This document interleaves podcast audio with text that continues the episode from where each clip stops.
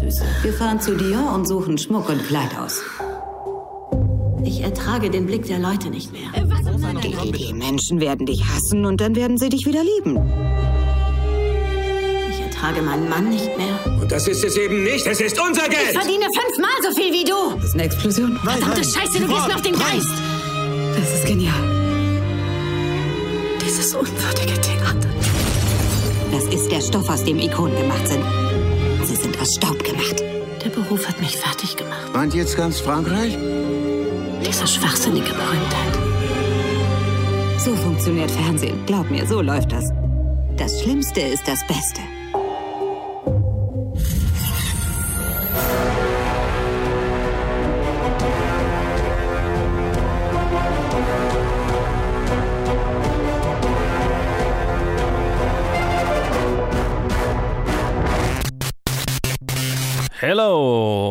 Herzlich willkommen zu den Planet Film Geek Reviews. Diese Woche, ich bin der Joe und nicht allein, aber halb allein, ich, der Ted ist dabei. Hey! Aber wir, zumindest für die ersten vier Reviews, wechseln wir uns einfach mit Einzelreviews ab. Ja, genau. Weil der Luke ist krank mit Corona. Gute Besserung, Luke. An der Stelle auch öffentlich, I guess. Keine Ahnung. ja, genau. Du bist in unseren Herzen. Ja, genau. ich fange heute an mit einem französischen Film und der ist sehr offensichtlich betitelt, nämlich France. Aber es geht nicht um das Land, sondern um die Frau France, gespielt von Lea Seydoux. Äh, außerdem spielen noch mit äh, Blanche Gardin, Benjamin Boilin oder so ähnlich und äh, viele mehr. Äh, Juliane Köhler. Juliane Köhler, ja, klingt, klingt deutsch. Ja. Und der Regie von Bruno Dumont, ein Regisseur, das ist der einzige Film von ihm, den ich gesehen habe, so viel ich, soweit ich mich erinnere. Lass mich nachschauen. Jawohl, ist der einzige Film von ihm, den ich gesehen habe. Der hat aber auch schon ganz schön viel gemacht.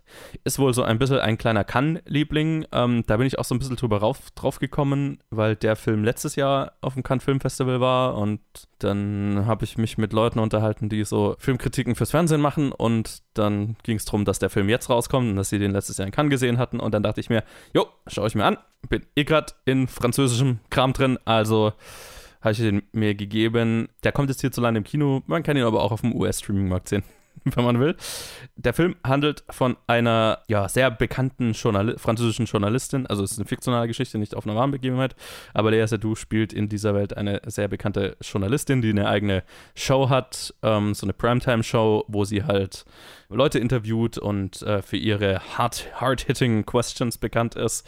Und äh, sie macht aber auch ganz schön viele äh, Reportagen, so wo sie halt in irgendwelche Länder reist und live vor Ort irgendwelche Berichte dreht. Und das Ganze ist so ein bisschen eine Medien, halb, halbwegs ein Drama und halbwegs eine Mediensatire, weil es geht dann so drum, dass halt ihr ganzes Leben auf den Kopf gestellt wird, als sie eines Tages auf dem Weg zur Arbeit aus Versehen einen Fahrradfahrer anfährt, der aus einer ärmlicheren Migrantenfamilie kommt und ja, dann trifft ihre High Society Welt auf diese, äh, ne, auf dieses Problem und aber da, da geht es dann, das ist vielleicht die Hälfte des Films interessant und dann geht es noch um sehr viel, sehr viel anderes. Der Film äh, verstrickt sich, finde ich, in ganz schön viele unterschiedliche Storylines, die vielleicht auch ein bisschen zu viel sind, aber es geht vor allem auch darum, so die Medien ein bisschen humoristisch, aber auch kritisch zu hinterfragen, weil es gibt mehrere Sequenzen davon, wie sie eben irgendwelche Reportagen vor Ort filmt und halt, ja, also so die- das typische Medienkritik, die ja auch berechtigt ist, das halt so ein bisschen inszeniert. Äh, keine Ahnung, dann fährt sie irgendwie nach, ich weiß gar nicht mehr in welches Land, aber ich weiß auch gar nicht, ob es benannt wird, aber halt irgendwo, wo, wo irgendwelche, wo irgendwelche Bürgerkriegsartigen Zustände herrschen und ähm, dann interviewt sie die dortigen Kämpfer, die sprechen halt kein Französisch und sie äh, gestikuliert und sagt denen quasi, was sie zu machen haben für die, für die Bilder und dann inszeniert sie die so ein bisschen und kann das dann zu Hause als sehr emotionales Porträt dieser, dieser Leute äh, äh, und dieser Situation vor Ort verkaufen. Ja, also so ein bisschen klassische Mediensatire, auch ja nicht unangebracht, ähm, aber jetzt nicht so wahnsinnig neu. Aber tatsächlich äh, hier und da ganz lustig fand ich. Das Drama dieser Geschichte, nämlich dass halt ihr Leben da so ein bisschen auf den Kopf gestellt wird, weil sie dann plötzlich das, die Story ist, ne, weil sie in diesen Skandal verwickelt ist, weil sie einen jemanden angefahren hat. Ja, das so ein bisschen ihre ganze Karriere zu Fall bringt und dann versucht sie wieder ein Comeback zu stagen und wie das ihr Eheleben äh, beeinflusst und äh, sie hat noch ein Kind die Beziehung zu dem Kind beeinflusst, zu Freunden. Das alles hat mich eher so ein bisschen kalt gelassen, weil ich nicht das Gefühl, also weil ich so den roten Faden so ein bisschen vermisst habe. So, okay, was, was möchte dieser Film jetzt genau sein? Sind wir eine augenzwingende Mediensatire oder sind wir ein ziemlich persönliches Drama über diese Frau, die ihre Karriere verliert und dadurch auch so ein bisschen ihr, ihre Identität und ihre Familie und dann passiert so ab der Hälfte des Films nochmal was, was, also, was ich nicht spoilern werde, aber was bisschen sehr fake inszeniert war, fast schon ein bisschen unverhofft komisch und auch so, okay, wir, wir haben sie jetzt irgendwie so am Boden und jetzt hauen wir nochmal so richtig drauf, so richtig klischeehaft. Da passiert nochmal irgendwas sehr Tragisches und ähm, es war nicht sehr, nicht sehr überzeugend inszeniert, fand ich. Und es war auch so ein bisschen fast schon unverhofft komisch, wie mhm. was für ein Filmklischee es ist, dass das jetzt auch noch passiert, on top of was, was sie eh schon durchmacht es hat sehr viele coole Momente und tatsächlich das, das Highlight dieses Films ist Lea Seydoux, die einfach fucking großartig ist und diese ganzen Unterschiede, also sie ist tatsächlich diejenige, die diesen unterschiedlichen tonalen Sprünge und so weiter sehr, sehr gut meistern kann. Sie kann sehr lustig sein, ich habe sie auch noch nie so so relaxed, so, ähm, keine Ahnung, locker, locker Augenzwinkern spielen sehen tatsächlich. Also ich meine, sie spielt halt, also gerade in den Hollywood-Produktionen, sie ist oft sehr eisige Charaktere. Man kennt sie viel aus den James Bond-Filmen und so weiter, wo sie so ein sehr eisiges Bond-Girl spielt. Ist jetzt auch nicht der beste Ausdruck, aber halt, ne, also seine, die Frau, die ja auch mit der eine längere Beziehung hat über mehrere Filme, aber die auch dunkle Geheimnisse hat, bla bla bla das ist eine andere, eine andere Seite von ihr und das wusste ich sehr zu schätzen. Und äh, für sie lohnt sich der Film auch definitiv anzuschauen storymäßig und äh, inszenatorisch war es für mich so ein bisschen ein nicht ganz kohärenter Mischmasch. Also ich weiß schon, worauf der Film mit jedem einzelnen dieser Elemente raus will. Es ist auch ein, ein Vorschlaghammer von einem Film. Er ist nicht subtil, was das Messaging angeht. Es sind halt 20 unterschiedliche Messages, die er unterbringen will, 20 unterschiedliche Töne, die er jonglieren will und ich finde nicht, dass es so 100% erfolgreich ähm, immer ist. Aber es ist auch keine schlechte Zeit. Also ich kann ihn so sehr lauwarm empfehlen für Leia Seydoux, wenn man sich äh, für sie interessiert und eine andere Seite von ihr sehen will. Dafür lohnt es sich. Der Rest ist so, naja, hier und da mal ganz cool. Alright. Und damit würde ich sagen, machen wir einen Trenner. Und Ted, äh, was hast du denn so gesehen?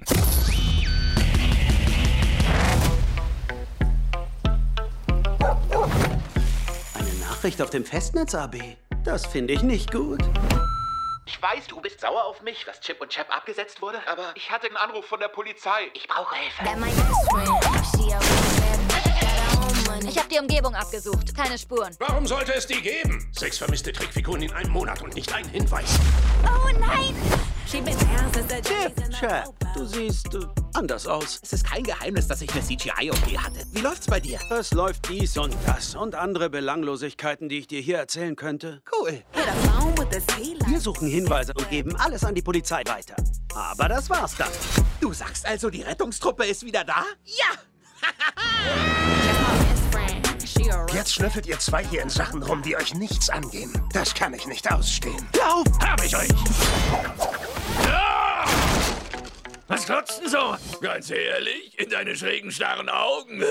was ganz, was ganz, ganz anderes äh, und auch nichts, nichts von äh, einem äh, Kann-Liebling. Ich habe den Chip and Dale, den Chip and Chap Film, Chip and Dale Rescue Rangers, habe ich mir auf Disney Plus gegeben. Tatsächlich ist es eine Show, die ich früher sehr viel geguckt habe als kleines Kind, aber ich kann mich sowieso an nichts erinnern. Deswegen war das, also meine Entscheidung war nicht aus Nostalgie getroffen, sondern weil ich den Voicecast gesehen hatte und ich dachte mir so, ach, kann man sich schon geben. Also äh, erstmal Regie ist von Akiva Schäfer, ein SNL-Writer und halt einer von den dreien vom Lonely Island mit Adam Sandberg und uh, wie heißt es der, der dritte? Joma Tacone oder hm, äh, ja. Doppel-C.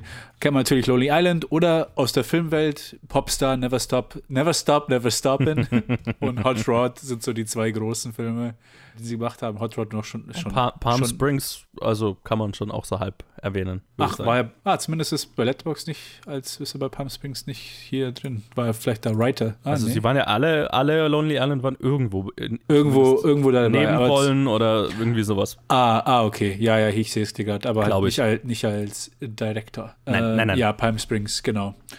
Ja, und unter anderem der Voicecast, da lege ich jetzt auch ein bisschen was vor. Wir haben natürlich Andy Samberg, wir haben John Mulaney, wir haben Kiki Lane, die man aus, hier, wie heißt das nochmal? Der, der, der eine Film, den ich so gut fand, If Bill Street Could Talk. von Barry Jenkins. Äh, wir haben Villanette, wir haben Eric Banner, wir haben Keegan Michael Key, wir haben J.K. Simmons, wir haben Seth Rogen. Also eine sehr große Liste von sehr großen Namen. Yeah. Tim Robinson ist dabei, der I Think You Should Leave Creator, den, den ich und, und Luke so lieben. Ich habe den Voice Cast gesehen, ich habe so, okay, ja, das, das gebe ich mir schon. Das war halt auch so ein, so ein Lazy Sunday, wo ich mir das dann einfach nur angeschaut habe. Und äh, zwei Punkte kann man sagen. Zum einen ist der Film sehr viel besser, als ich es erwartet hätte. Vor allem, als ich am Anfang realisiert habe, was für ein Film es ist, weil es ist einfach im Prinzip so ein IP-Showcase und so, look, everything, was, was Disney hat und was wir alles hier reinpacken können. Weil es so eine Art Who Framed Roger Rabbit Welt ist, wo halt Menschen und Cartoons zusammen, äh, zusammenleben und die Welt auch dementsprechend aufgebaut ist, dass du, dass die halt auch zusammenleben können. Und äh, ja, also Punkt eins, ist, er ist weit besser, als ich es erwartet hätte für so ein IP-Showcase. Und zweitens, das heißt nicht, dass er gut ist. Äh, es, ist, es, es, ist ein, es ist ein okay Film. Ein okay Film mit auch okay Humor. Weil, ja, wir kennen sie natürlich auf, aus, aus die Lonely Island Crew, aber es ist ein Chip and Dale Film, also ein Chip and Chap Film. Und es ist natürlich auf, auf, eine weitaus, auf ein weitaus jüngeres Publikum abgestimmt. Zumindest, aber natürlich augenzwinkernd hat es, hat es immer irgendwas so Popkulturelles zu sagen. Eine große Sache war Tim Robinson als Ugly Sonic, den man aus den Ugly so äh, die man aus den ersten Trailern vom ersten Sonic-Film vielleicht, an, an den man sich erinnert, als es, als es einen Shitstorm gab im Internet und sie dann gezwungen waren, das Design zu ändern, so nicht, nicht sehr lang bevor der Film rauskam.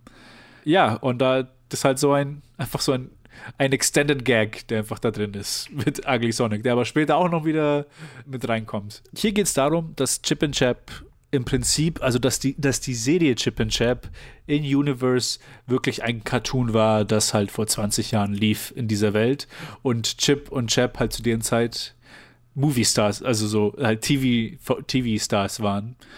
Und jetzt springen wir halt 20 Jahre weiter. Einer, hat's, einer von denen hat es versaut, weil die Show dann gecancelt wurde. Jetzt sind es 20 Jahre später, einer, äh, ich, weiß, ich weiß gar nicht, wer wer, wer ist. War Chip, gespielt von John Mulaney, hat es quasi aufgegeben und ist einfach Accountant in, in irgendeiner Firma und hat einfach daheim einen Hund. So eine, okay. Er ist halt diese Mini-Eichhörnchenfigur. Und das, das, das war ganz cute, weil das Haus ist tatsächlich, du hast, du hast so diesen Tracking-Shot von halt einem Haus neben den anderen und halt zwischen zwei Häusern ist dann einfach nur so ein, so ein Mini-Haus, wo, halt ein Eichhörnchen mhm. leben würde. mit, einem riesen, mit einem großen Rasen. Und in diesem Mini-Haus lebt halt das Eichhörnchen, aber das ist halt gerade noch so groß genug, dass halt so ein ganz kleiner Hund noch da Platz hat, der halt auch aber fünfmal größer als das Eichhörnchen ist. Und, und da gibt es okay. so Contraptions, wie er, ihn, wie, wie er ihm Wasser gibt, wie er ihm Futter gibt. Also ein paar, paar Sachen waren schon ganz, ganz schön und ganz nett. Und dann auf der anderen Seite Andy Samberg, der Dale spielt, der halt 20 Jahre später so als traurige, traurige Figur auf Conventions rumgeht und so sein Fotogra seine äh, Autographs verkaufen will und so, ja, hier ist meine Fanbase und immer dann auf, auf, keine Ahnung, mhm. auf Instagram live geht und so, hey Leute, ich bin hier jetzt gerade, kommt vorbei, kommt mich besuchen und ja, äh, rough. Aber mhm. im Prinzip gibt es dann eine Storyline, dass viele, also Cartoons einfach verschwinden gehen. Und weil es halt Disney ist, hat, haben sie einen Haufen Möglichkeiten, einfach beim Flounder, dieser kleine Fisch von Ariel ist, ist verschwunden, dann irgendwelche anderen Leute sind verschwunden und die, die Plotline ist, ist, dass diese Cartoons, die halt äh, gekidnappt werden, dass die einfach durch, durch eine Maschine gesteckt werden, die sie bis zu einem gewissen Grad visuell verändert, damit sie dann nach China geschippt werden, um Bootleg-Filme zu machen. Also die, das ja. Bootleg-Filme ist dann quasi Sk Sklavenarbeit äh, für, oh. für modifizierte Cartoons, die einfach so im Ausland hingeschickt werden, um das zu machen. Und der Plot ist, ist, dass halt Chip and Dale, ich weiß nicht, ob du die Show kennst, da war ja noch so irgendwie so eine Maus mit dabei, ihr Kumpel, also quasi ihr äh, Kollege von, von der alten Show wird auch gekidnappt und dann müssten sich halt diese zwei Schauspieler, die eigentlich diese Rescue Rangers gespielt haben, müssen jetzt wirklich Rescue Rangers werden und halt okay. Detektivarbeit machen und der Sache auf die Schliche gehen und ihren Freund retten und alles Mögliche. Und also ganz coole Prämisse eigentlich, finde ich. Es so, ist ne? eine ganz coole Prämisse und tatsächlich, es könnte, äh, es ist eigentlich ganz engaging so. die Welt, die du siehst und dann äh, mit, mit, dem, mit, dem Plot, mit der Plotline. Du hast einen Police Commissioner, der halt von Jackie Simmons gesprochen wird und es ist ganz cool. Ich, ich finde einfach nur, dass, dass der Humor halt nicht wirklich funktioniert. Und deswegen, da, da verliert mhm. sich halt ein bisschen. Wo es eigentlich ein ganz so ganz straightforward Plot ist, der einfach sehr viel Spaß machen kann. Also auch für jüngere, fürs jüngere Publikum. Aber halt den Humor, den sie reingetan haben für, für die älteren Leute, ist halt zu meta und zu einfach popkulturell kommentierend. Und nicht wirklich. Also okay. es, ist, es sind mehr so Popkulturkommentare, als dass es wirkliche ausgereifte Witze sind und auf, auf den ganzen Film gestreckt, also reicht es halt nicht. Und dann wird es halt auch schnell ein bisschen lame. Be beziehungsweise nicht mal lame. Ich, find, ich fand es adäquat, so durchgehend. Also ich fand es ein, ein, starkes 5 out of 10. Einfach, okay, mhm. die, Linie, die Linie macht er gerade. Ich fand den Film nicht wirklich schlecht, aber ich fand ihn halt auch nicht gut. Also es war halt wirklich so, okay, er hat seine guten und schlechten Seiten, aber nichts ist wirklich überragend und nichts ist wirklich Gott und übel. Wobei es halt schon also ein paar Sequenzen gab, wo halt die Witze dann einfach so ein bisschen zu weit geführt wurden, einfach zu, zu, zu langatmig sind oder zu, zu lang einfach gehalten werden, was halt bei SNL mhm. auch manchmal passiert. Äh, es, gab, es gibt so eine Sequenz, wo, wo sich erstmal am Anfang des Filmes ist, das Setup ist, dass sich einer drüber lustig macht, ah, ich hasse es, wenn sie anfangen in Filmen zu rappen in, in, in, in, in Kindercartoons. So, ah, diese. Und dann ist das aber so eine Sache von, es sind halt arbeitende Schauspieler. Das heißt, es ist so traurig, jemanden zu sehen, der vor 20 Jahren normal gearbeitet hat und jetzt muss er halt Raps machen, weil es halt gerade in oh. ist. Und dann das Payoff ist halt, dass sie irgendwann im Film halt selber rappen müssen. Mhm. Aber der Rap halt so absichtlich so schlecht ist, dass das witzig sein soll. Aber dann zieht sich halt diese Szene für gute paar Minuten und so, ja, mhm. okay, ähm, wrap it up. ja. Dö, dö. Äh, ist es auch nicht Popstar-Level? Nein, äh, nein. Gute, augenzwinkernde Musik? Nein, überhaupt nicht, überhaupt nicht. Auch nicht, also auch nicht in dem, in dem Punkt. Und es ist auch generell, also der Humor ist einfach nicht da, den sie jetzt auch bei Popstar haben. Oder bei Hot Rod sogar. Äh, mhm. Äh, es funktioniert halt einfach nicht so, wirklich. Ich fand, also wie du gesagt hast, das Konzept war eigentlich ganz cool, aber halt Execution ist ist alright. Also mhm. man wird schon so ein paar Schmunzer haben, während man sich das anschaut. Wenn man mhm. Bock auf sowas hat, das ist halt auch wieder die Sache. Das wird jetzt keine große Empfehlung von mir sein, aber die Empfehlung von mir ist nur, ihr wisst, was ich gerade gesagt habe, ihr habt vom Voicecast gehört, ihr mögt Lonely Island, dann kann ich sagen, okay, ihr könnt es euch geben, aber habt jetzt keine großen Erwartungen. Ich meine, ich habe es vom Luke erzählt, da hat er gesagt, ja, ich habe ihn mittendrin, er hat ihn ja mittendrin abgebrochen, weil er, weil er, weil er einen besseren Film erwartet hat und so, ja, okay. Mai, jetzt wisst ihr, worauf ihr euch da einlassen könnt. Ich habe ich hab das für euch gemacht. es, also keine Ahnung, an einem Sonntag, wie es auch bei mir war, wo ihr gerade nichts anderes anschauen wollt und so straightforward ein bisschen Entertainment haben wollt für 90 Minuten, dann kann man sich das kann man sich das schon gut geben. Und falls ihr noch ein bisschen nostalgisch für Chip, Chip und Chap seid, dann, dann erst recht. Dann hockt euch da einfach hin. Das ist, das ist eine, eine okay Zeit, eine schöne Zeit. Ich hatte eine gute Zeit, aber ich kann es halt nicht, ich kann es nicht qualitativ gut nennen. Ich, ich, hatte halt einfach eine gute okay. Zeit. Damit mach mal einen Trenner und wir back to Joe. Sie haben die ganze Welt bereist. Sie könnten eine Schneiderei haben, überall, wo es Ihnen gefällt. Und doch sind Sie hier. Es spielt keine Rolle, wo ich bin. Hab meine Schere. Was braucht ein Mann schon abgesehen von seiner Schere? Das ist keine Kunst. Das ist ein Handwerk. Man kann nichts Gutes erschaffen, wenn man nicht weiß, wer seine Kunden sind. Erlauben wir all unseren Kunden Briefkästen im Hinterzimmer? Wenn wir nur Engel als Kunden bedienen würden, hätten wir bald gar keine mehr. Bitte, meine Herren, ich will keinen Ärger. Du hörst jetzt gut zu. Da draußen sind tausend Bullen auf der Jagd nach dem hier. Und wenn sie ihn in die Finger bekommen, fange ich an zu schießen. Kannst du mir folgen? Zu allem Übel sind da draußen auch noch eine Menge Gangster hinter ihm her. Und wenn die ihn finden, fangen die an zu schießen. Kannst du mir folgen? Ich möchte nur nicht hineingezogen werden, was immer sie auch tun. Du weißt doch ganz genau, was wir tun. Yo, ich habe noch gesehen The Outfit unter der Regie von Graham Moore. Ein Typ, den ich ganz, also nur deswegen ganz interessant finde, weil er vor acht Jahren den Film The Imitation Game geschrieben hat, für den er einen Oscar gewonnen hat, wenn ich, das, wenn ich mich recht erinnere.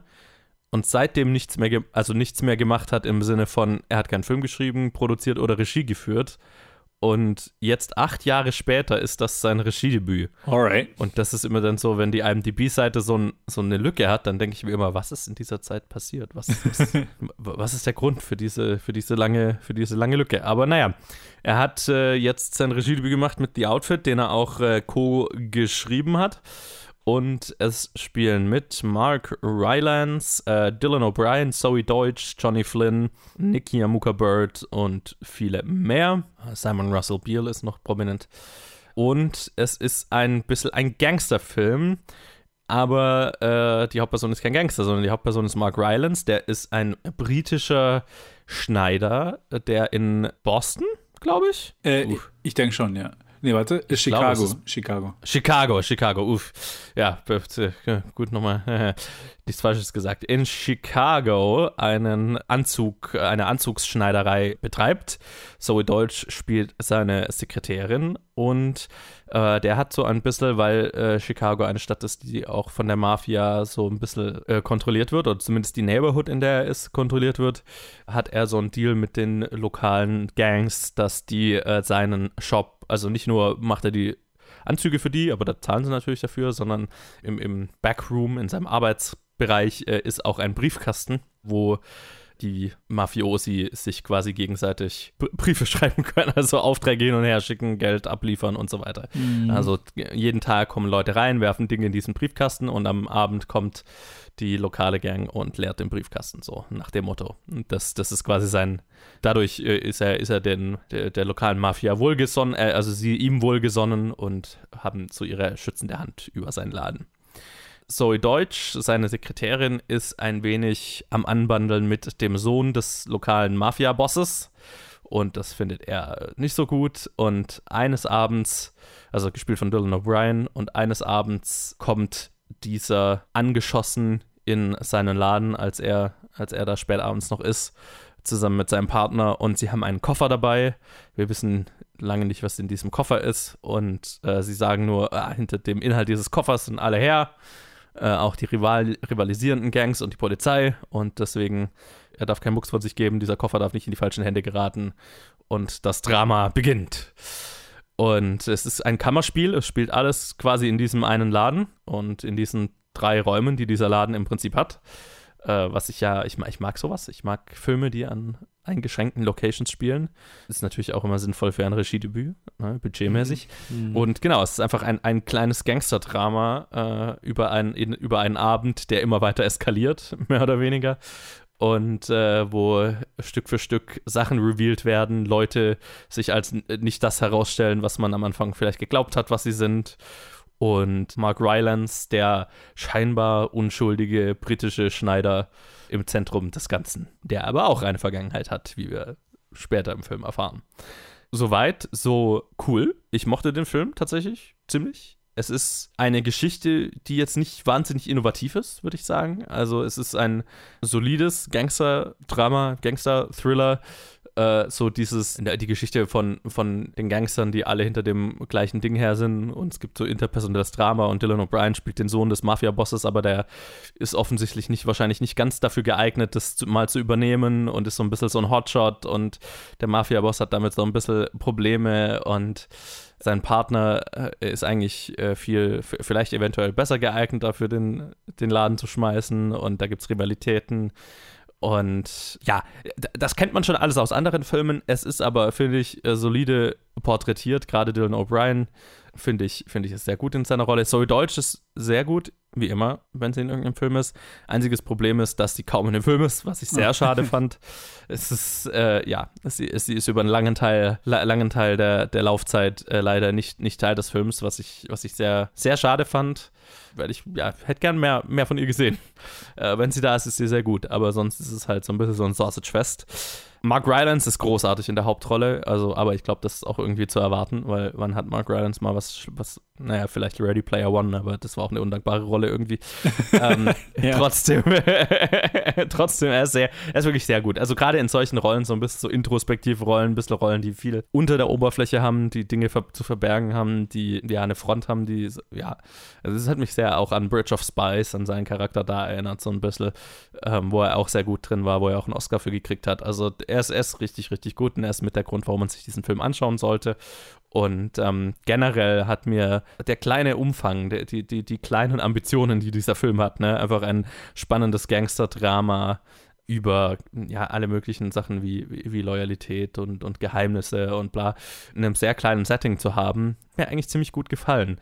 Äh, was mir auch gut gefallen hat, ist so dieser Fokus auf das Schneiderhandwerk. Es ist ein Film, der das Handwerk sehr zu schätzen weiß, das Mark Rylance ausübt. Und es gibt ganz viel Talk auch über bestimmte Handwerksgriffe und wo er das gelernt hat und wie er vorgeht, einen maßgeschneiderten Anzug zu machen. Und das war eine Welt, die kannte ich nicht. Und ich mochte es, diesen Einblick zu kriegen. Und ich habe auch das Gefühl, ja, Mark Rylance und auch der Autor hier und Graham Moore als Regisseur und Autor haben sich da auch reingearbeitet. So fühlt sich authentisch an, ne, als jemand, der das, die Welt nicht kennt. Mochte ich, auch wie es inszeniert ist. Also es ist ein solides kleines Gangsterdrama, nicht mehr. Also es ist jetzt kein Highlight des Jahres. Wie gesagt, die Story ist sehr bekannt. Äh, die Reveals am Ende sind jetzt nicht mindblowing. Aber ich, ich, ich, ich mag sowas. Also ich mag es, wenn ein Film genau weiß, was er sein will und auch das liefert. Und dieser Film hat nicht die, ne, hat nicht, weiß genau, was die Ambitionen sind und die trifft er, finde ich, sehr gut. Das, das weiß ich auch sehr zu schätzen. Deswegen ist, ist eine warme Empfehlung von mir. Ist jetzt es ist mehr so ein Samstagnachmittag-Film, ne? Es ist, oder vielleicht mit der Familie, wir wollen, okay, wir wollen nichts wahnsinnig Dramatisches und Kompliziertes, äh, sondern einfach ein, ein coolen kleines, ein kleines Gangsterdrama, das einfach ein gutes kleines Ensemble an Leuten hat, die in, in einer kleinen Location gegeneinander spielen. Das, das, mir hat Spaß gemacht. Es war ein, ich bin froh, dass ich den Film gesehen habe und kann ihn empfehlen. Eine warme Empfehlung, keine heiße.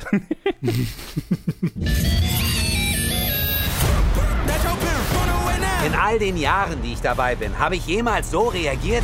Er ist ein Rohdiamant. Wir werden ihn trainieren und in NBA-Form bringen. Was sagst du dazu? Das wird nicht passieren, Stan. Du musst da wieder raus. Ich war neun Jahre lang am Geburtstag meiner Tochter nicht zu Hause. Weißt du das? Das war keine Frage. Die Sixers wissen nicht, dass er hier ist. Jemand zu sein, der diesen jemanden findet, bedeutet in diesem Business was. Wird Vince dich nicht dafür feuern? Ich will auf jeden Fall das Richtige für den Jungen tun. Er hat eine Tochter, die braucht das. Du hast eine Tochter, die das braucht. Wo kommst du her? Spanien. Das ist ja scheiße. Du kannst mich aufhalten? Willkommen in Amerika! Das war nicht er, das war nicht mal annähernd sein Level. Muss ich morgen zurückfliegen? Ist das das, was du willst? Hey, liebst du dieses Spiel?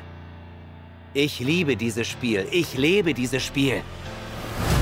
Machen wir uns an die Arbeit. Dann kommen wir zum letzten Einzelreview. Und zwar habe ich mir heute noch Hustle angeschaut. Der neue Adam Sandler Netflix-Film, der keine typische Adam Sandler Komödie ist, sondern eine dramatische Rolle wieder für ihn hat wo sich viele Leute darauf freuen seit Uncut Gems, dass er, dass er ja. wirklich, dass er wirklich äh, wieder im Drama ist und da diese Arbeit macht.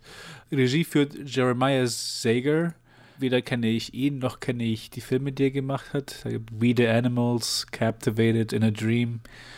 Aber auch alle schon ein bisschen älter. Noch nie davon gehört. Aber hier, das ist ja ein Adam Sandler Vehicle, also geht es ja eigentlich um ihn. Und ist auch von seiner, äh, hier, wie heißt es, Billy Madison Productions oder wie heißt es? Happy, Happy Madison. Happy Madison Productions, auch von seiner Pro Produktionsfirma gemacht. Also es ist so sein, sein Projekt hier. Wir haben Adam Sandler in der Hauptrolle, wir haben Queen Latifah, wir haben Ben Foster, der einen, der einen ganz, ganz spaßigen Antagonisten hier spielt. Ähm, Was er sehr gut kann. wir haben eine sehr kurze Rolle für Robert Duvall und apart von, von diesen allen werden im Prinzip alle anderen von Profi-Basketballern aus der NBA gespielt. Also oh. Also entweder die meisten Leute spielen, also, also die zweite Hauptrolle ist Juancho Hernan Gomez, ein spanischer äh, NBA-Spieler, der, der hier das gescoutete Talent ist, weil, mhm. weil Adam Sandler einen Scout spielt. Aber außer ihm und vielleicht hier Anthony Edwards, der so, so einen kleinen Rivalen spielt, der auch bei den Drafts mit dabei ist, spielen so gut wie alle anderen Leute, die dabei sind, sich selber. Ob Mhm. das jetzt Profi-Basketballer sind oder ehemalige Profi-Basketballer. Wir haben Shaquille O'Neal ist kurz dabei, Charles Barkley ist kurz dabei. Wir haben viele Kommentatoren, die sich selber spielen. Wir haben Coaches, die sich selber spielen. Äh, Viele Leute aus der NBA-Welt, aus der Sportwelt, so in, in, in, in, in der TV-Welt von, von der NBA, die sich selber spielen. Wir haben Mark Cuban, der so ein paar Shots mit dabei ist, der, der sich selber spielt. Also 95% des, des Casts sind, sind NBA-Spieler. Und aber der Fokus ist hier auf Adam Sandler als, als Scout für die Philadelphia 76ers, also für die Philadelphia-Mannschaft in der NBA. Und sein Leben besteht aus, ich bereise nonstop die ganze Welt, um das neueste Talent zu scouten, weil man anscheinend in, der, in den Drafts darf man höchstens 22 Jahre alt sein. Deswegen muss er halt ständig nach neuem Talent suchen. Und also die ersten 15 Minuten sind eigentlich nur im Prinzip nach der ersten Szene ist es so eine Montage von, okay, ich fliege von, von, von Serbien nach China, von China nach Spanien, von Spanien nach Griechenland, von Griechenland äh, irgendwo anders hin. Einfach nur, um alles auszuchecken, wo kann ich das nächste Talent finden für unsere Mannschaft. Und das natürlich hat auch Auswirkungen auf sein Privatleben, weil er Frau und Tochter daheim hat, die er nie sieht, weil er die ganze Zeit unterwegs ist. Und im Film, also am Anfang des Filmes kommt er halt zurück, er hat ein Talent gefunden, beziehungsweise er hat gerade jemand anders gescoutet, noch nicht unseren Bo Cruz, den er dann in Spanien später findet, sondern es geht um irgendjemand anders und dann wird noch die Dynamik von den, in der Philadelphia von dem Besitzer gezeigt. Der Besitzer des Teams ist in dem Fall Robert Duval. Ben Foster spielt seinen Sohn und Robert Duval ist so diese Vaterfigur für, für Adam Sandler und auch der, der ihn so unterstützt und der sagt ihm, hey, ich mach dich zum Assistant Coach und jetzt kannst du auch wieder hier bleiben bei der Familie bleiben und auch wirklich Coaching machen, anstatt, anstatt zu scouten, was der Traum von diesem, von diesem Mann ist. Er will, er will Coach werden. Aber so direkt nachdem er ihn ernannt hat, stirbt Robert Duval und Ben Foster. Ben Foster, wo man schon äh, so eine Rivalität angesetzt hat im ersten Meeting, übernimmt das Team und schickt ihn zurück in, in, ins, ins Scouting-Leben.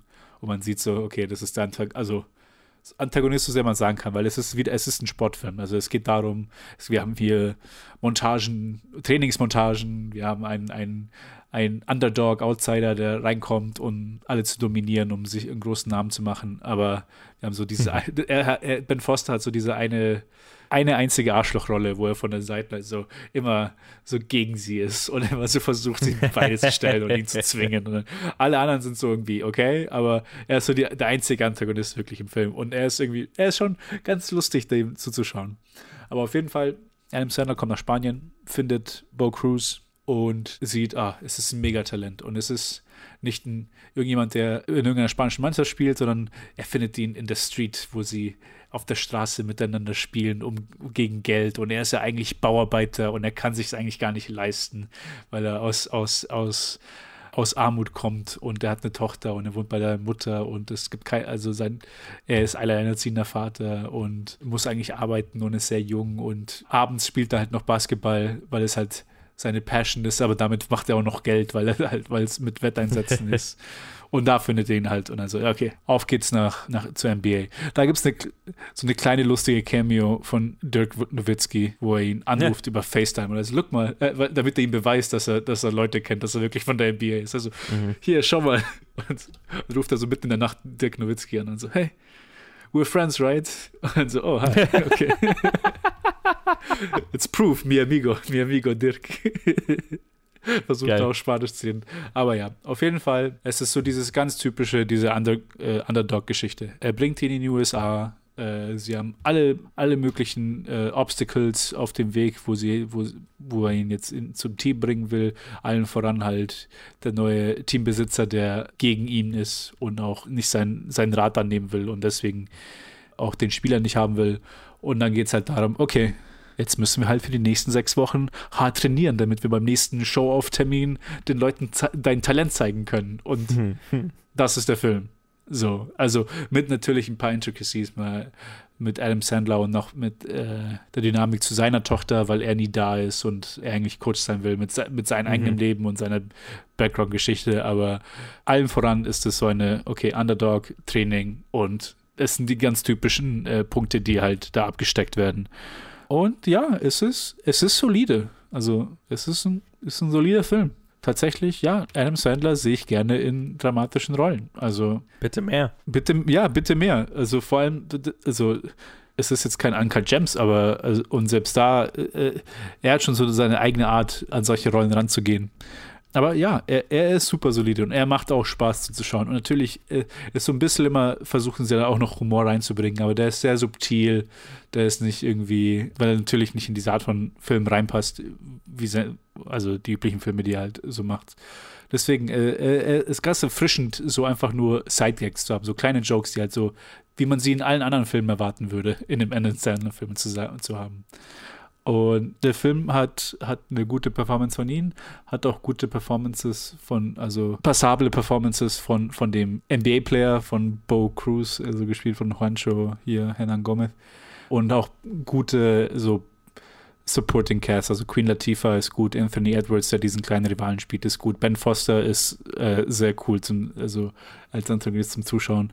Deswegen auf der Seite sehr solide, auf der anderen Seite das, was ihn halt noch in, ins Gute rückt und nicht irgendwie in der im Mech-Bereich liegen lässt, ist, dass das Herz schon da ist. Also für diese Art von Film. Also die schaffen es, dass man diese zwei Charaktere einfach nur unterstützen will. Man, man, es sind zwei Charaktere, die für diesen Sport leben. Der eine als Spieler, der andere als so als auf irgendeine Weise, dass er einfach nur mit dabei ist. Zuerst als Scout, dann als Coach, dann als Personal Coach. Er liebt einfach dieses Spiel und ich glaube, das merkt man auch. Ich denke, das ist viel aus der Liebe auch von Adam Sandler für, für, für Basketball. Ich glaube, dieses ganze Projekt kommt wahrscheinlich so wirklich mit einem großen Impuls einfach aus seinem privaten Leben, dass er einfach so, so eine Rolle gerne oder so einen Film gerne gemacht, äh, machen wollte. Er ist ja wohl riesiger Basketball-Fan. Also. Ja, ja. Und das sieht man auch. Also die sind so äh, in der Minutia und dann vor allem, wenn wir bei den mhm. Trainingssequenzen sind, wo es halt dann in die Montagen geht, in die aller Rocky-Montagen, wo er dann immer zuerst ist halt so ein bisschen sluggish und dann wird er immer besser und dann ganz zum Schluss ist es, also auch jetzt zum Schluss, es schafft es nicht irgendwie so eine Euphorie zu haben, wie jetzt irgendwie mhm. so aller Rocky, aber es, es geht schon in diese Richtung. Und man merkt vor allem dann bei den Trainingseinheiten, dass sie halt so richtig spezifisch sind und dann ist es wirklich so, okay, ich meine, das sind alles halt fast nur NBA-Players am, am, an der Produktion beteiligt, so vom, von der Seite des Casts. Das heißt, es ist halt alles super professionell gemacht und man merkt schon. Und, und es ist halt richtig cool, halt da an dem Basketball dazu zu schauen, weil es halt, es ist ein guter Sport für, für, für Filme. Das stimmt schon, ja. Es ist sehr dynamisch, es sind nicht zu viele Leute auf dem Platz auf einmal. Man kann sich sehr gut auf, auf ein oder zwei Personen fokussieren und da, weil es halt so schnell ist und weil auch so, weil es auch so elegant ist, vor allem bei, vor allem in der NBA, vor allem beim Basketball, sind so, so richtig schnelles Teamplay das sieht man halt sonst nicht. Also das, mhm. das, sieht man im Fußball zum Beispiel nicht. Da sind, da sind die Schüsse viel länger, weil halt auch das Feld so viel, viel größer ist hier, hier spielt sich halt sowas so immer so schnell ab und es ist schon also cool zum Zuschauen. Und es gibt immer wieder so ein paar kleine Momente, wo, wo es auch richtig interessant oder richtig äh, kreativ inszeniert ist, wo ich mir denke, ah, okay, da sind, da sind kleine äh, Flourishes drin, die, die es halt noch ein bisschen ein Level hochheben. Aber ja, was die Story angeht, es ist alles, alles wie zu erwarten bei, bei solchen Sportfilmen. Aber von mir aus, wenn, wenn man sich für sowas interessiert oder wenn man halt einfach nur Adam Sandler in solchen Rollen sehen will, dann ist es für mich schon eine, es ist eine gute Empfehlung. Es ist ein, also ein sehr solider Film, wo, wo ich zuerst so auf der Kippe war, soll ich mir den anschauen oder nicht. Am Ende bin ich sehr, ich, ich bin ganz froh, mir ihn angeschaut zu haben. Und ich würde ihn auch, auch in dem Sinne weiterempfehlen, falls euch das angesprochen hat, was ich bisher so gesagt habe. Nice. Also ich, ich habe also es einfach nur nicht geschafft hinzuschauen. Ich habe echt noch Fan, mir jetzt anzuschauen, weil wann immer Adam Sandler was Dramatisches macht, äh, bin ich interessiert und möchte es unterstützen, weil ich mehr davon will. Hoffentlich, ja genau, dass er, dass, dass er die Erfolge sieht und dann einfach bei solchen Filmen bleibt und nicht zurück zu yeah. verkehren, keine Ahnung, Pixels geht oder so. Ja, ich meine, die äh, Filme, ich fahre mit meinen Freunden in den Urlaub und wir machen nebenher einen Film. Ich, äh, das ist auch zu verlockend. Ich habe das Gefühl, das wird nicht aufhören. ja, ich glaube auch. Aber als ich, ja, als ich am Anfang so Happy Madison Productions gesehen habe, ich so, oh Mann, wie viele, oh boy. Wie, wie, wie viele von den alten Gesichtern werde ich sehen? Und dann ja. war es cool, keinen, keins gesehen zu haben. und tatsächlich kann das vielleicht so seine Ausrede sein, um halt face to face mit all seinen irgendwie so Idolen zu sein äh, im Basketball, im Sport, weil halt wirklich Mhm. mit, weil halt alle in Person einfach da sind. Ob das jetzt irgendwie so alte Legenden sind oder aktuelle halt äh, Profis, kann er einfach mit jedem irgendwie so Szenen drehen oder halt im selben Raum sein. Ich mir vorstellen kann, so, okay, einfach so ein, Pro so ein Projekt einfach auf die Beine zu stellen für, für sowas. Aber dahinter halt dann schon einen ganz soliden halt Sportfilm zu haben, ist, ist sehr cool. Also freut mich auf jeden Fall. Nice. Und jetzt übergebe ich an euch für das, Letz das letzte äh, Review, das jetzt mal, mal nicht ein Einzelreview ist. Yay! Trailer.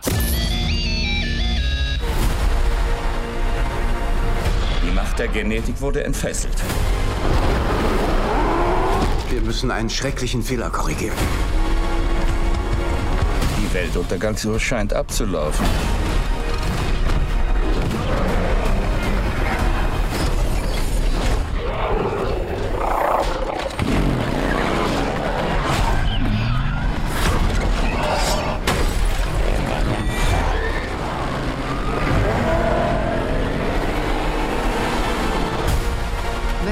Unsere Welt überleben soll, zählt das, was wir jetzt tun. Ich könnte Ihre Expertise brauchen. Willst du da Wurzeln schlagen?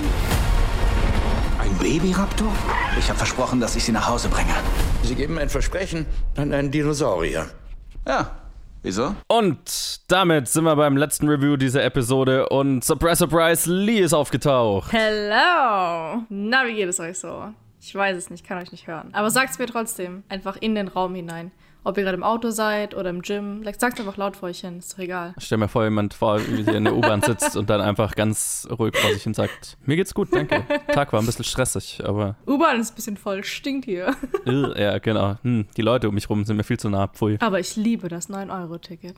Ja. ja, genau, einfach mal so. Und äh, wir, wir, wir reden um den heißen Brei rum, weil über den Film zu reden wird Uff.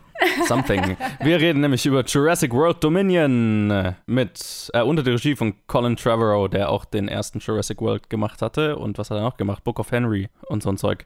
Und es spielen mit Chris Pratt und Bryce Dallas Howard wieder, wi- wieder, wieder. Und äh, jetzt auch mit dabei Laura Dern, Jeff Goldblum und Sam Neill aus den ersten Jurassic Park Filmen. Und dann noch ein gigantischer Cast an anderen Leuten, unter anderem Omar Sy, The Wonder Wise, Mahmoudou Atiye und, und viele, viele mehr, die ich jetzt nicht alle nennen muss oder will.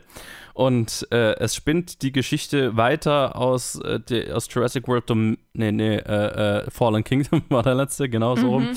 In dem ja äh, revealed wurde, dass ein Silent Co-Gründer des ersten, der, des ersten Jurassic Parks eine Klon-Enkelin hatte und außerdem hat er die Dinosaurier vom, von der Insel, die dem Vulkanausbruch, Untergang geweiht war, geholt und wollte sie versteigern.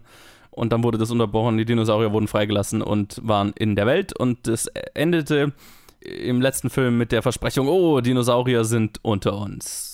Tam, tam, tam. Ich kann mich nicht mal an den letzten Film erinnern. Ich meine sogar, dass ich ihn vor kurzem gesehen habe, letztes Jahr oder vorletztes Jahr. Mhm. Also, ja.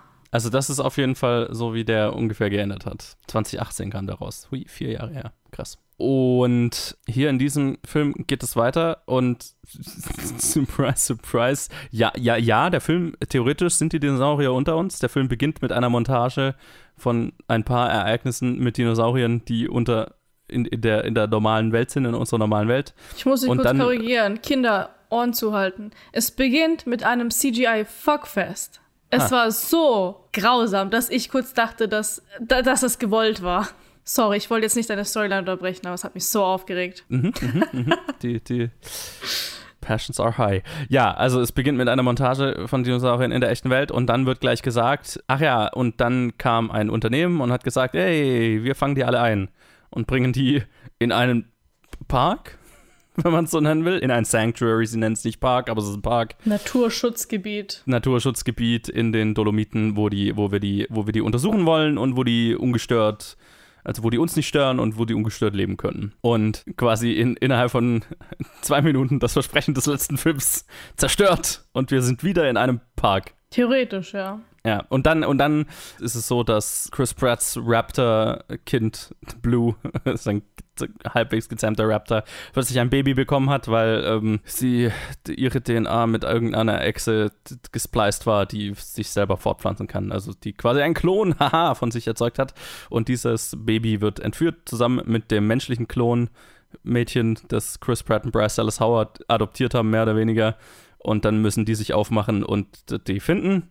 Das ist quasi so die Ausrede, die der Film findet, warum die auf ein Abenteuer gehen um die halbe Welt und dann natürlich zu dem bösen Unternehmen, das das Sanctuary aufgemacht hat. Und unsere Originalcast-Leute, die untersuchen einen Horn, äh, nicht Hornissen, äh, äh, hier Dingens, Kirchens, Heuschrecken. Äh, Heuschrecken, Heuschrecken, gigantische Heuschrecken, Dinosaurier-DNA gespleiste Heuschrecken, die äh, sich über ganze äh, Felder hermachen und für eine weltweite Hungersnot sorgen könnten. Und ähm, Surprise, also oh Wunder, sie greifen keine Farmen an, die Saatgut von dieser bösen Firma haben. Und das führt dann unsere Original-Cast-Leute zur, zur, zur selben Location, zur selben Firma. Weil da Jeff Goldblum als Lektor, als, als, als, als, als Professor sozusagen arbeitet und den Infos steckt. Und es ist alles wahnsinnig komplizierter Plot für nicht viel dahinter.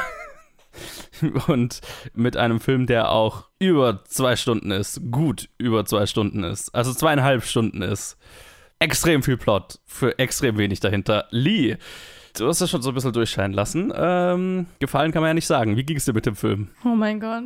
Also als Background, bevor Leute ausrasten oder so, ich liebe die Original Jurassic Park Filme. Like der erste ist der beste, no question. Aber ich liebe diese Filme. Ich liebe genauso wie Joe Monster in jeglichen Variationen am liebsten als Echsen oder Fische ähm, habe ich beides bekommen in diesem Film. Also die, die Fischversion einmal. Ich weiß, ich mag Haifilme und, und so Krokodile, mhm, die, mhm. keine Ahnung, plötzlich an Land sind oder wo, da, wo sie nicht sein sollen. Oder Menschen da sind, wo sie nicht sein sollten. Ich weiß nicht warum, aber ähm, es macht mir Spaß, solche Sachen zu schauen.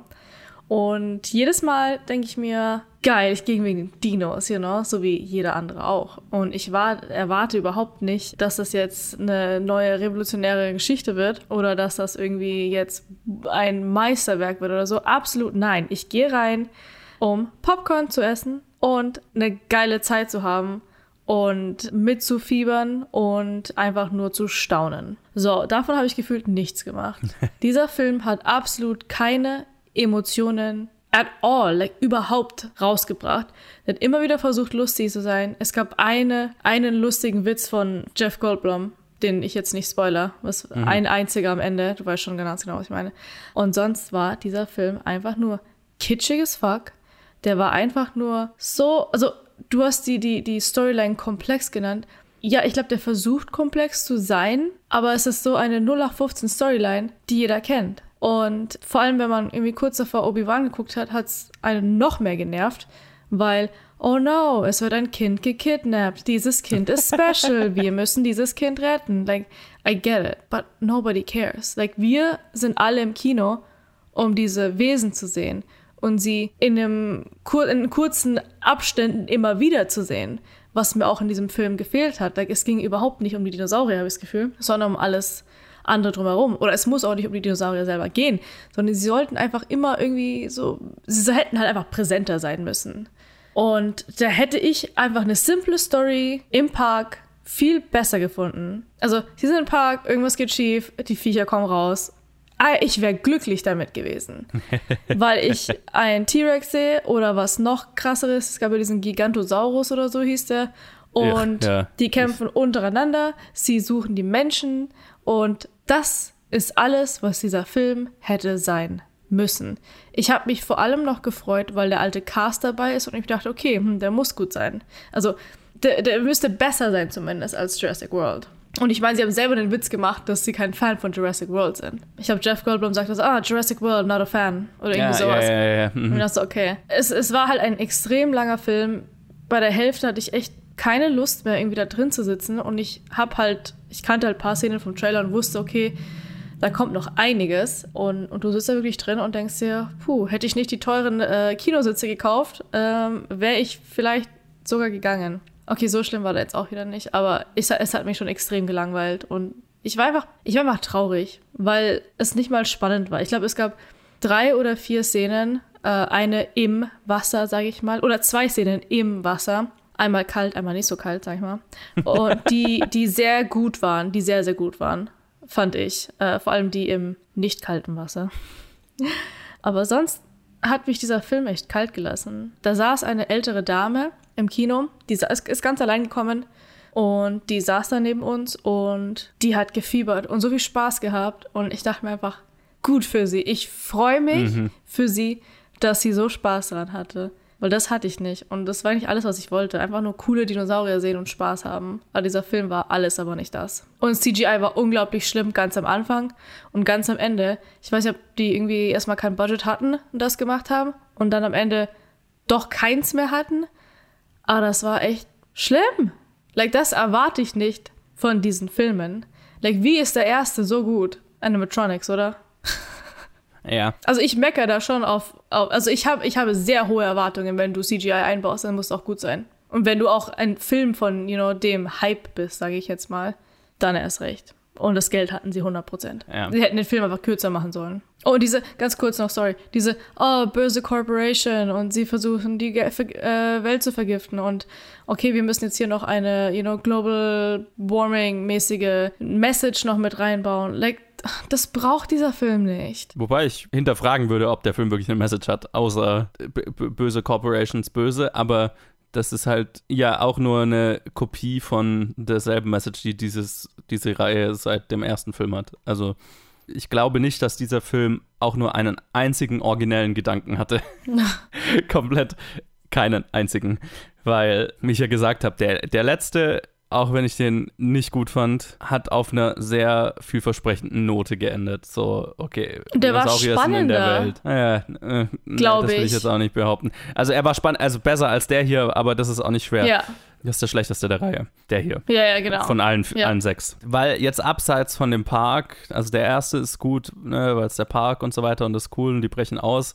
Und abseits von dem ersten Film hat, finde ich, kein Film. Also der zweite ist auch noch ganz lustig und der dritte hat hier und da Momente. Jurassic World ist, eh, Fallen Kingdom war, uch, und der hier ist nochmal drunter. Weil ich finde, was, was halt nach dem ersten oder spätestens nach dem zweiten irgendwie das Versprechen, also die, das ist, wo diese Reihe hingehen müsste, ist, okay, Dinosaurier sind in der freien Welt.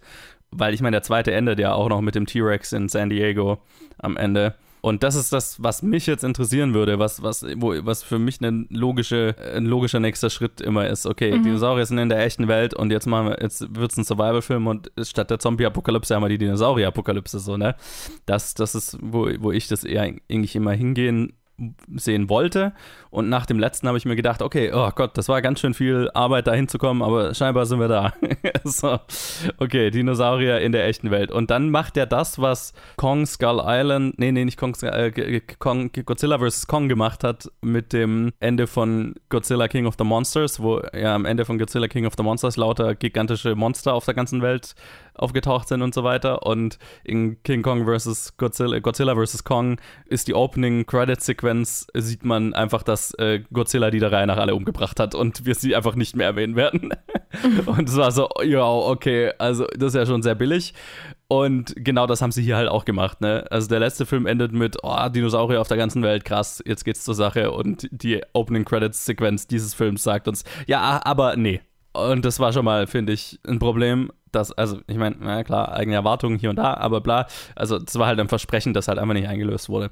Und dann kopiert sich der Film halt einfach, also kopiert der Film halt einfach das schon vorher da gewesen. Ne? Er findet, also er, er, hat einen Park, da sind Dinosaurier, er hat eine böse Corporation, die böse Rumexperimentierereien macht und damit Probleme verursacht und unsere Protagonisten äh, in, sind da, um das Ganze zu verhindern, beziehungsweise es ist halt noch schwächer konstruiert als alle Filme davor, weil der Film tut sich richtig, richtig schwer, Ausreden zu finden, warum unsere Protagonisten irgendwas überhaupt machen sollten. Und die Ausrede von, okay, also ne, diese, diese Storyline von der äh, Raptor hat jetzt plötzlich ein, ein Kind, ein, ein äh, äh, vaterloses Kind, ein, ein Klonkind.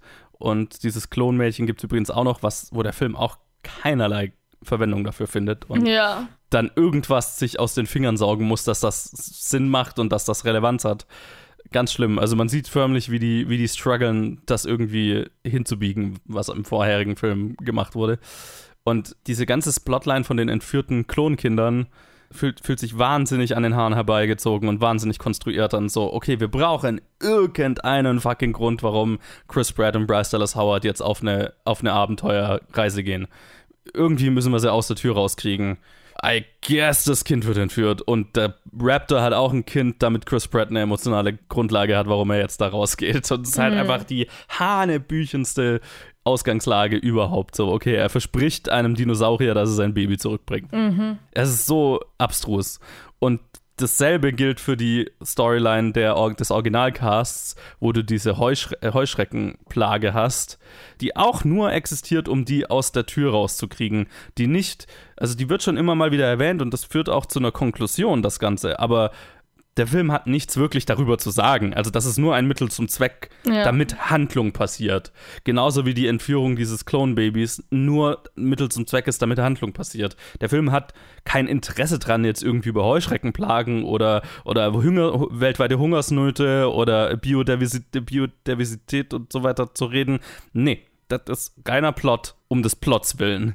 Und das ist halt so die flachste Art, eine Geschichte zu erzählen. Und dann ist der Film noch dazu halt extrem plot-driven. Das heißt, er verstrickt sich in Komplikationen. Diese Plots sind wahnsinnig komplex, gewollt komplex aufgebaut, aufgezogen.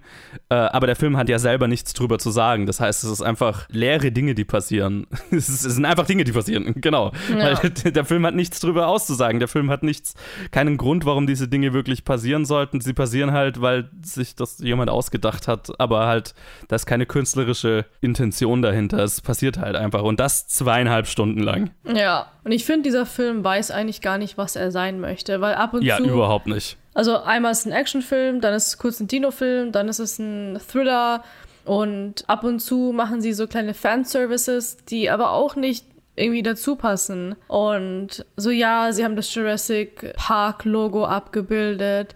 Ja, Ja. es werden, also da sind das alte Cast dabei. Da sind Leute dabei, die, castet, die gecastet wurden, die ausschauen wie im ersten Film. Die, diese Rasierschaumdose war dabei. Äh, ich glaube, ein paar Szenen mit dem, mit dem T-Rex dann, wo Jeff Ja. Goldblum im Auto ist, fährt, das fast umkippt, dann umkippt, er ins Auto kriecht, das Ding sich dreht. Das auch vom ersten Film, wenn ich mich Sie haben richtig die erinnere. T-Rex-Szene einfach kopiert. Der eins Auch, eins dass er mit, äh, im, im, Origin, im Einser macht er eine Fackel und lockt den weg. Hier Ja. hat er so eine brennende Heuschrecke an einem Stock und lockt den Ja, weg.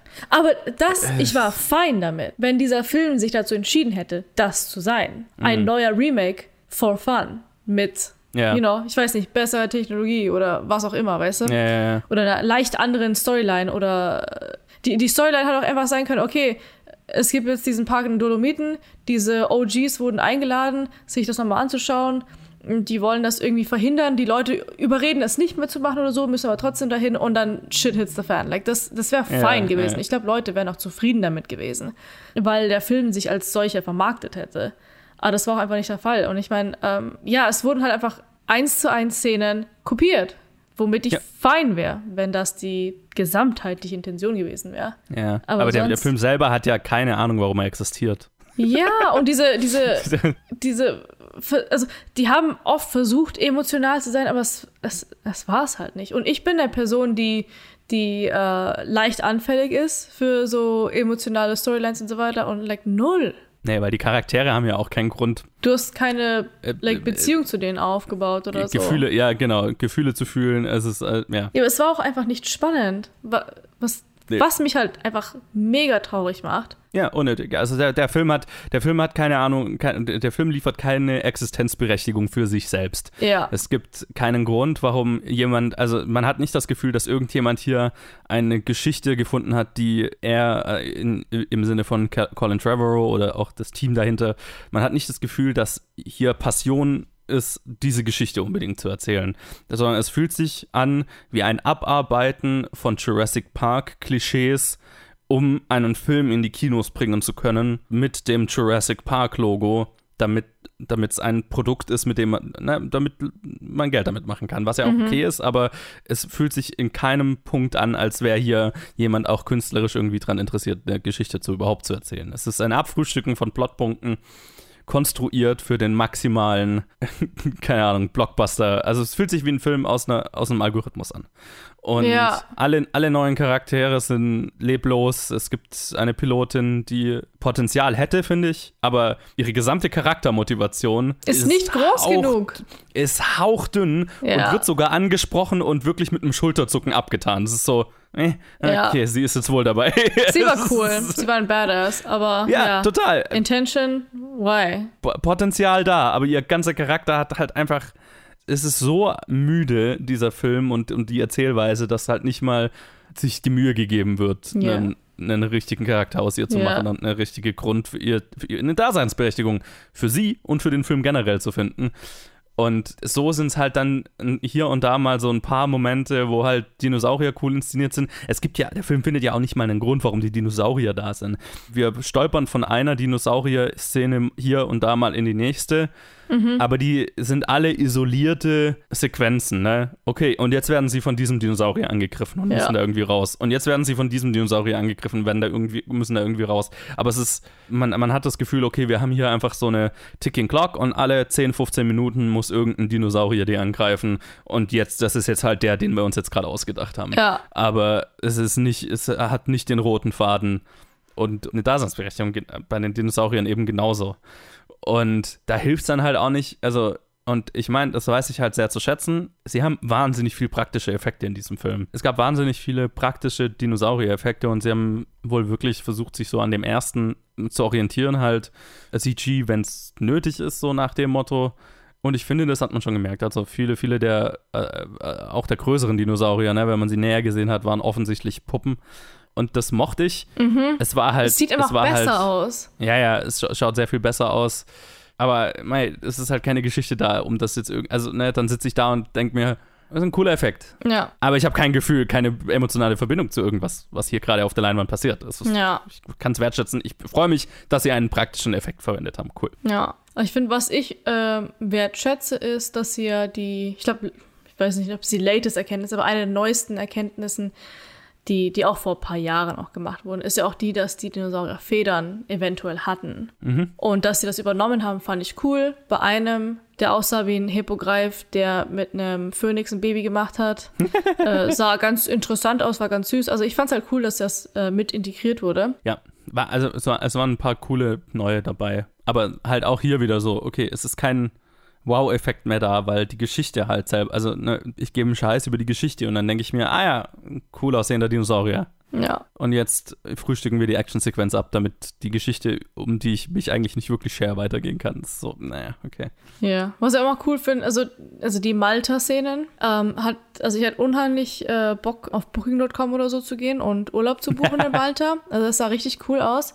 Und diese Schwarzmarkt-Szene äh, fand ich auch ganz nice, verschiedene Arten zu sehen. Es war ein bisschen, you know, ein bisschen stretched, glaube ich, aber war ganz nett, sage ich mal so. Aber auch da, diese Jagdszenen, so, wo Bryce Dallas Howard versucht, von einem Raptor zu fliehen, like, wegzulaufen, von solchen, die irgendwie trainiert wurden, um zu töten, bla bla bla, like, as if, like, als ob sie auch nur, like, zwei Minuten überleben würde. Like, nein. Also, zwei, zwei, zwei, drei Sachen zu, diesem, zu dieser Malta-Sequenz. A, okay, Schwarzmarkt prinzipiell ganz cool, wenn wir es nicht schon gesehen hätten. Literally Ja. der letzte Film. Das war das. fucking, Das- es war rausgezogen aus Aquaman, diese Szene. Ja, oder so, ja, genau.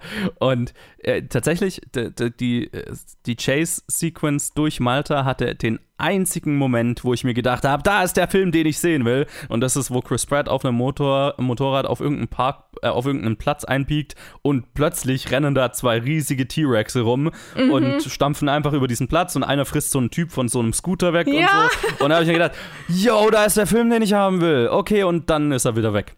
Ja. Ähm, das war kurz 30 Sekunden war der Film, den ich ganz gerne gesehen hätte, war da. Mm. Das war das Positive dran. Negative, wir haben, ne, im letzten Film wurde dieser unfassbar dumme Plotpoint eingeführt, so, oh, wir haben Dinosaurier trainiert, auf Laserpointer zu reagieren. Wenn man mit dem Laserpointer eine Person pointet, dann bringt dieser Dinosaurier die um. Das Mhm. machen sie hier weiter, indem sie Raptoren haben, die auf Laserpointer reagieren und dann hast du eine, oh, so eine zwei, zwei, dreimal so unglaublich dumme Szenen, wo eine Antagonistin halt Chris Pratt und Bryce Dallas Howard und so weiter umbringen will und sie stehen prinzipiell direkt vor ihr. Wenn sie eine Pistole gezückt hätte und die einfach erschossen hätte, wären sie tot.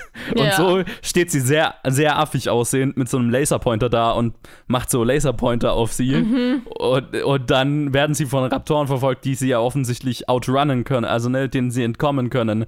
Das war so, okay, das ist, das macht, oh, das ist, das ist so doof. Mhm. Also, das ist so offensichtlich doof. Und ja, der Film ist voll davon. Keine Ahnung. Äh, Jeff Goldblum ist noch so ein kleines Highlight, weil Jeff Goldblum ist halt einfach eine geile Sau. Und Ja. der hat, der hatte die zwei, drei Male, wo ich wirklich so vor mich hinkichern musste, waren Sachen, die Jeff Goldblum gesagt hat.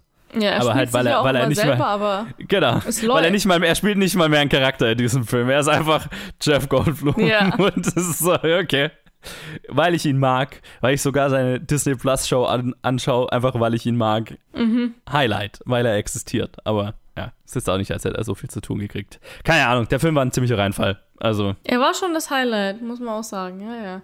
Ja. Ich meine, wir können ja kurz über das Ende sprechen, wo ich das bekommen habe, Ja. was ich so ein bisschen wollte eher. War es gut? Okay, Nein. warte, warte, warte, warte, warte, warte, warte. Spoilerwarnung, Spoilerwarnung. Wir, wir schließen dann auch hiermit das Review ab, also falls ihr den Film noch sehen wollt. Ähm, Don't könnt do ihr it, jetzt, spart euch das Geld. Schaut's Ja, genau. Aber dann könnt ihr jetzt abbrechen. ist. Aber wir haben jetzt für, das, für den Schluss noch Spoilerfreiheit. Ja, sag, sag an, was, was ist der Film, den du sehen wolltest? Gigantosaurus vs. T-Rex. War's geil? Nein. Wollte ich mehr von so Zeug sehen? Ja. Ja, es, es, es, es wäre halt, also prinzipiell, ne, Dinosaurier, die gegeneinander kämpfen, cool, wenn nicht jeder einzelne Jurassic Park und Jurassic World Film mit einem Kampf T-Rex gegen Mhm. irgendwas anderes enden Tier, würde. ja. Fucking jedes Mal. Es ist ein Algorithmusfilm. Ja. I hate it.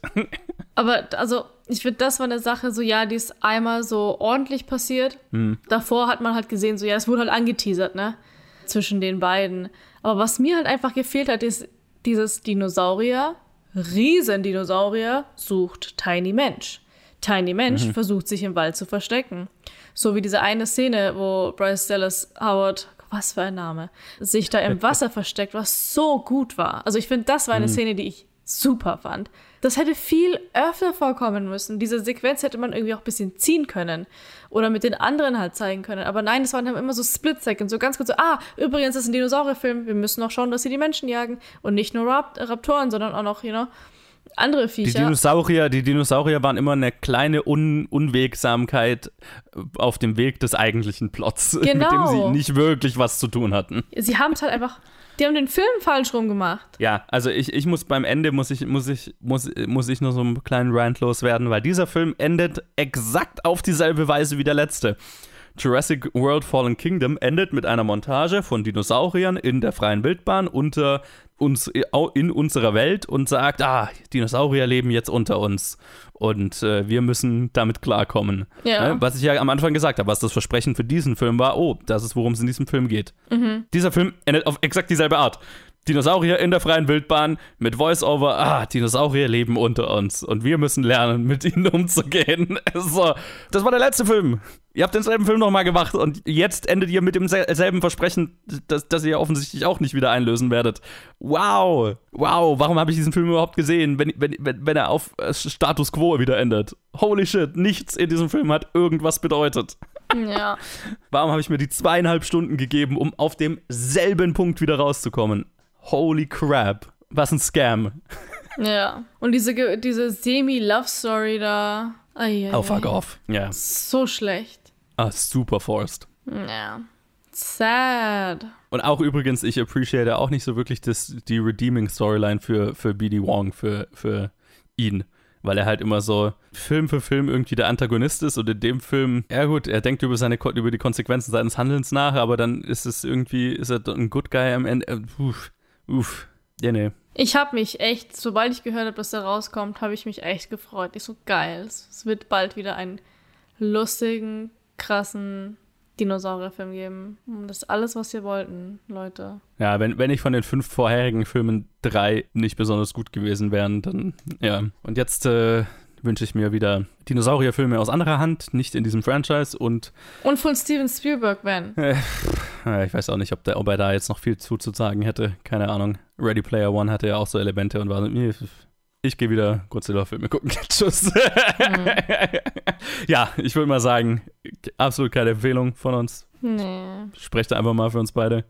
Falls ihr den gesehen habt, lasst uns wissen, wie ihr ihn fandet. Falls ihr irgendwas anderes gesehen habt, was wir diese Woche besprochen haben, lasst uns wissen, wie ihr es fandet. Das war das Downer-Ende der Reviews diese Woche. Danke fürs Zuhören. Danke, Lee, dass du dabei warst. Na klar. Und wir hören uns in zwei Wochen wieder für die Reviews. Bis dann. Bis dann.